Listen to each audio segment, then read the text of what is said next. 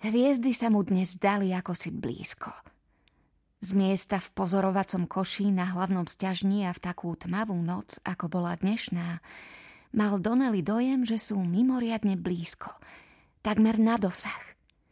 Zbožňoval ten pocit, ako by vysel tesne pod hviezdami – Keby sa nehýbal a pokojne dýchal, mohol by presvedčiť svoju myseľ, že je rovnako možné ponoriť sa do oblohy, ako vklznúť do mora.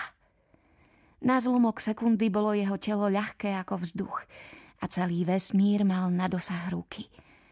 Keď sa načiahol, aby zo žiarivej hromady odtrhol jednu hviezdu, ilúzia sa rozplynula – Zatočil sa s ním svet a opäť stál nohami pevne na podlahe koša s hlavou vyvrátenou dohora. Prestaneš sa už vrtať v tej oblohe. Áres sa oprel o zábradlie. Od únavy a nudy bol podráždený. Výzorom sa veľmi podobal svojej sestre.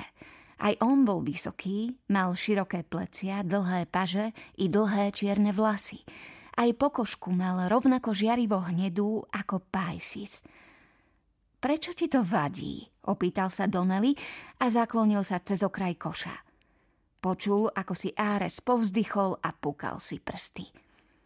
V skutočnosti mu to pravdepodobne nevadilo.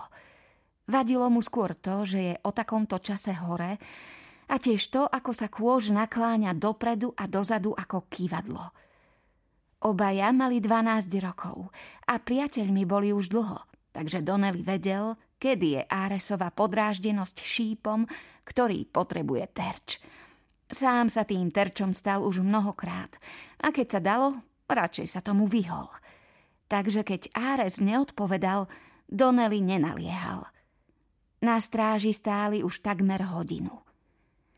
Kaledonia a Paisis mali dosť času doplávať k nedalekému ostrovu, nazývanému Drahokam, a začať zháňať potravu.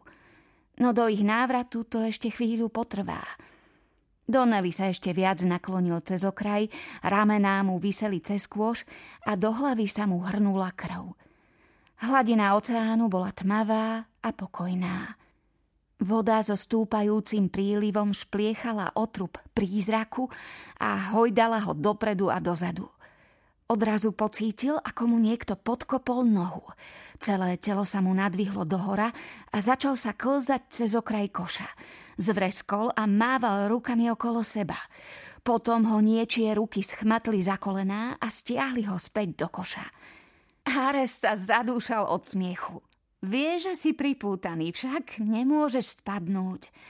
Ares sa rozrehotal tak, že sa musel predkloniť a oprieť rukami o kolená. Donnelly mu to vôbec nepripadalo zábavné. Vrhol sa na Aresa a pesťou mu mieril do tváre. Ale Ares bol vyšší a silnejší. Donnelly ho úder bez problémov odrazil, schmatol ho za rukáv sivého kabáta a jediným plynulým pohybom mu ho strhol. Kabát vyletel do vzduchu a strepotaním dopadol na palubu pod nimi. Donnelly zúril. Cítil, ako mu horia líca a pália ho peste. Zreval a znova skočil na Aresa. Chlapci! Keď začuli hlas Donnellyho otca, okamžite prestali. Obaja z toho budú mať problémy. Je jedno, že začal Ares. Výtržnosti do pozorovacieho koša nepatrili – Zdá sa, že sa potrebujete niečím zamestnať. Donnelly vykúkol cez okraj, tento raz sa ho pevne držal. Zbadal otca ako s bradou zdvihnutou dohora a so sivým kabátom prehodeným cez plecia stojí pri zábradlí na ľavoboku. Našiel som tvoj kabát, zakričal na Donnellyho. Ares sa znova zasmial, no Donnelly soptil. Vďaka.